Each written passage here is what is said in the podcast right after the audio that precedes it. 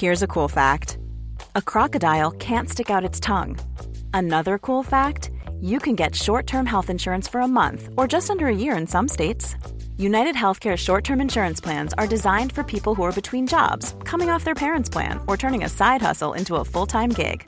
Underwritten by Golden Rule Insurance Company, they offer flexible, budget-friendly coverage with access to a nationwide network of doctors and hospitals. Get more cool facts about UnitedHealthcare short-term plans at U H one dot com. Remember Monica Lewinsky? The revelations about a sexual relationship between the then twenty-two-year-old White House intern and the then forty-nine-year-old Bill Clinton. It broke back in nineteen ninety-eight. After digging deep into Watergate, the highly rated show Slow Burn comes back this week, covering events around the scandal that led to the impeachment of the U S president. Here's some of that new series in an episode called Deal or No Deal that came out on Thursday New Zealand time. It revisits a lunch meeting twenty years ago between Monica Lewinsky and her supposed friend, Linda Tripp.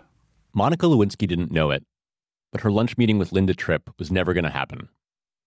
Lewinsky was waiting for Tripp at the food court inside a shopping mall in Pentagon City, Virginia, just outside Washington, D C. It was a typical suburban mall, brightly lit, with a movie theater, a Macy's, and white tiles on the floor. Lewinsky had come from the gym. She was still in her exercise clothes, and she was reading a magazine while she waited for her friend. It was Friday, January sixteenth, nineteen ninety-eight. Lewinsky was twenty-four years old. About two years earlier, she'd become involved in a precarious relationship with the President of the United States. As Lewinsky later told her biographer, her relationship with Bill Clinton had come to overwhelm her life. She found it hard to think about anything else. Standing there at the Pentagon City Mall, Lewinsky looked up from her magazine, and she saw Linda Tripp heading towards her on an escalator. Suddenly she gestures. I mean, Linda Tripp is coming down on the escalator and gestures towards some men behind her. That's journalist Renata Adler. She wrote about Monica Lewinsky and what happened to her on this day in nineteen ninety-eight for Vanity Fair and the L A Times. And suddenly these guys apprehend her, and they keep saying that she's already in steep trouble with the law and it can only get more steep unless she does as they ask. The two men who approached Lewinsky were wearing dark suits and carrying badges. They said they were with the F B I and that the Attorney General of the United States had authorized a criminal investigation into her actions. The F B I agents invited Lewinsky to follow them to a room in a nearby Ritz-Carlton hotel. Though they told Lewinsky that she was not under arrest and was free to leave at any time, she agreed to go with them. Later, she said she went because she wanted to protect the president, that she was thinking, I have to fix this. As the scene in the food court unfolded, Linda Tripp tried to give Lewinsky a hug. Monica, this is for your own good, she said. Just listen to them. They did the same thing to me. But like so much of what Tripp had said to Lewinsky, that was a lie.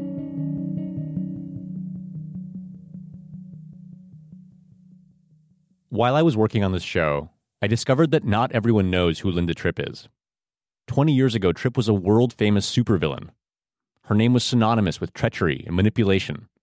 Tripp worked in the same office as Monica Lewinsky for much of nineteen ninety-six and nineteen ninety-seven.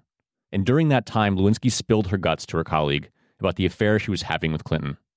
Eventually, Tripp started recording her conversations with Lewinsky. And then, after making fake lunch plans with her at the Pentagon City Mall, Tripp delivered her friend to the F B I. The agents led Lewinsky to the tenth floor of the Ritz-Carlton and into room ten twelve. It was a standard unit, furnished with a dresser, a television set, a bed, and a chair. There, Lewinsky met two men from the office of the Independent Counsel. One of them was a prosecutor named Bruce Udolf. The only thing we knew about Monica was from the tapes. And we had heard her voice, but we didn't know what to expect, how she was going to behave or act or anything. We assumed that she was not going to be a, a very submissive person, but we were not prepared for her personality and what happened at all when she got there. Udolf and his colleague were working for Ken Starr, the independent counsel who had been investigating Clinton for more than three years. They were there to put Monica Lewinsky in a brace. That's what prosecutors call it when they confront a potential witness in a criminal probe. At issue was something Lewinsky had written, a sworn affidavit in which she claimed that she had never had a sexual relationship with Bill Clinton. The point of putting Lewinsky in the brace was to scare her into telling the truth. and to convince her to help Ken Starr go after the person he was really interested in, the president. So they take her into this room and they say, you've committed this crime, you signed a false affidavit, and it puts you in such trouble, you may go to jail for twenty-seven years. Udolf's colleagues suggested to Lewinsky that she could make some of that prison time go away if she agreed to work with Starr's office. All she had to do was take part in an undercover operation designed to catch the president committing a crime. Monica Lewinsky had a choice to make. Should she cooperate with the Starr investigation or remain loyal to the president and risk a decades-long prison sentence? On January sixteenth, nineteen ninety-eight, Lewinsky weighed that choice for eleven mind-bending hours. It was a choice that would set the course for the rest of her life. It also put the fate of the Clinton presidency on her shoulders. This is Slow Burn. I'm your host, Leon Neyfakh. In the long history of the American presidency, there's never been anything like this. Sex, lies, and constitutional duty. These kind of issues are not private matters. Congress is rushing to overthrow the commander-in-chief. What has happened in this town? Where is the decency?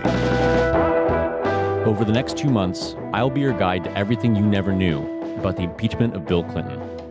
How did a turbulent series of sexual encounters between the president and a White House intern go from being a secret to an all-consuming national obsession? How did the ensuing scandal change our politics and shape the world we live in now?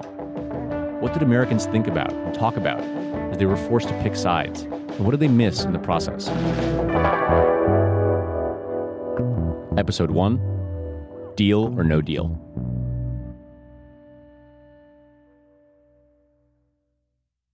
When Bruce Udolf joined the Independent Counsel's office in mid nineteen ninety-seven, Ken Starr's investigation was focused almost entirely on money.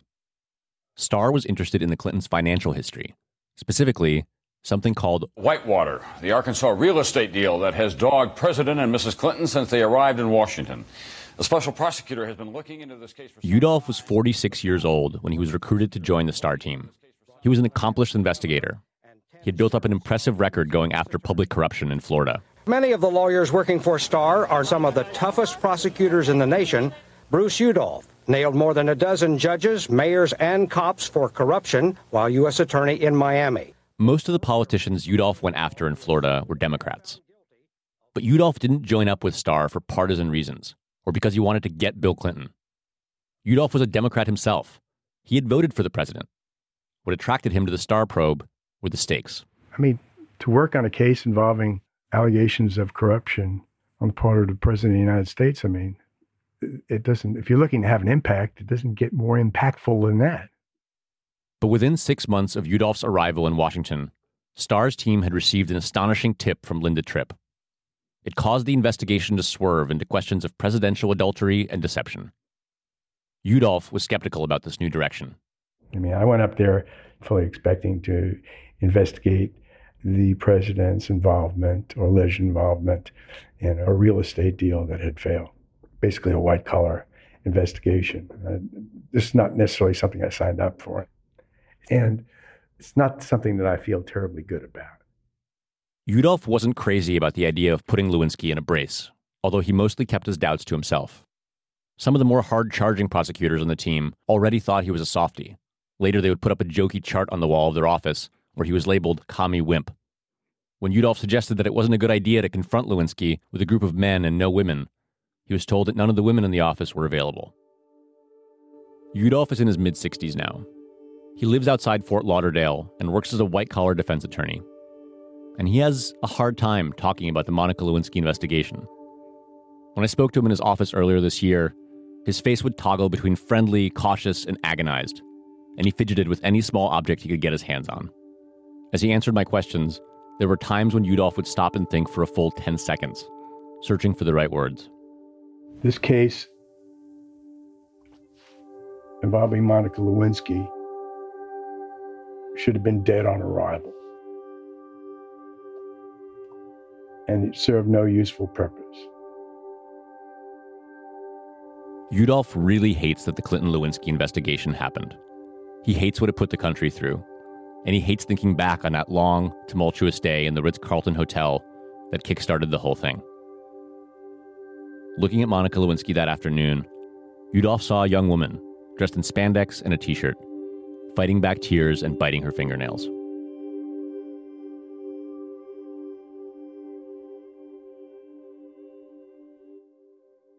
Prosecutors in the Office of the Independent Counsel referred to the January sixteenth Lewinsky operation as prom night.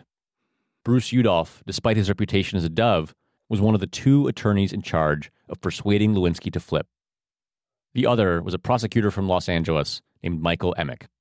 Emmick, who died in two thousand fifteen, was known in the office as something of a charmer. Here's reporter Susan Schmidt, who co-wrote a book about the Starr investigation called Truth at Any Cost. He was, you know, the nice guy in the office, very good-looking guy, very personable. Schmidt covered the White House for the Washington Post. In fact, she helped write the first major newspaper story about Lewinsky a few days after all this happened. Other people were in the next room listening and down the hall, you know. So it was a very carefully thought-through interaction with her, but it all went haywire very quickly. The first mistake came when the F B I agents who brought Lewinsky into the hotel room, for some reason, allowed Linda Tripp to join everyone inside. Lewinsky, who understood immediately that Tripp had betrayed her, stared at her former friend with rage in her eyes. Before someone finally thought to get Tripp out of the room, Lewinsky remembers saying, "Make her stay and watch. I want that treacherous bitch to see what she's done to me." Speaking in a soft, even voice, Emmick explained to Lewinsky why the Independent Counsel's office had summoned her. It had to do with a lawsuit, he said, a sexual harassment lawsuit that had been filed in nineteen ninety-four by a woman named Paula Jones. Lewinsky knew all about it. There has been a legal cloud over the Clinton administration ever since Arkansas native Paula Jones made sexual harassment allegations against the president. Paula Jones, a former Arkansas clerical worker who claims that she was sexually harassed by the president. How damaging. You'll hear more about Paula Jones' story in future episodes. The short version is that she worked for the state of Arkansas while Bill Clinton was governor. Jones alleges that in nineteen ninety-one, then Governor Clinton lured her to a private room at this Little Rock hotel during a state conference and made unwanted sexual advances. Here's what you need to understand about how all this fits together. Basically, three separate storylines converged to put Bill Clinton's presidency in peril. The first was Ken Starr's investigation into the Clintons' financial history in Whitewater. The president's biggest headache, Special Prosecutor Kenneth Starr's Whitewater investigation. The second was Paula Jones' sexual harassment suit. Paula Jones' sexual misconduct allegations against President Clinton continue to wreak havoc among members of the White House staff. The third was Clinton's relationship with Monica Lewinsky.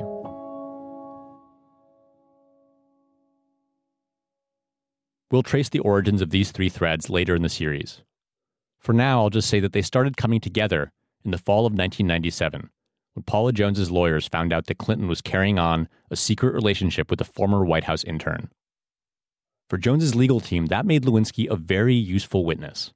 If she testified that she had begun an affair with Clinton while working in the White House, it would help establish that he had a habit of pursuing his female subordinates, a pattern of behavior that would make Jones's harassment claim more credible.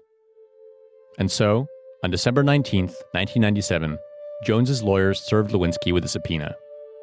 She responded by signing a sworn affidavit in which she denied having a sexual relationship with Clinton and stated that he had always behaved appropriately in her presence. Not long after, Ken Starr's office learned about Monica Lewinsky and the false affidavit she had signed. That affidavit gave them leverage over her. And that's how she found herself being marched into a Pentagon City hotel room by the F B I. That's from episode one, Deal or No Deal of Slow Burn, and thanks to Leon Neyfakh of Slate and Jocelyn Westerhold. And more episodes will be coming out every Thursday over the next couple of months.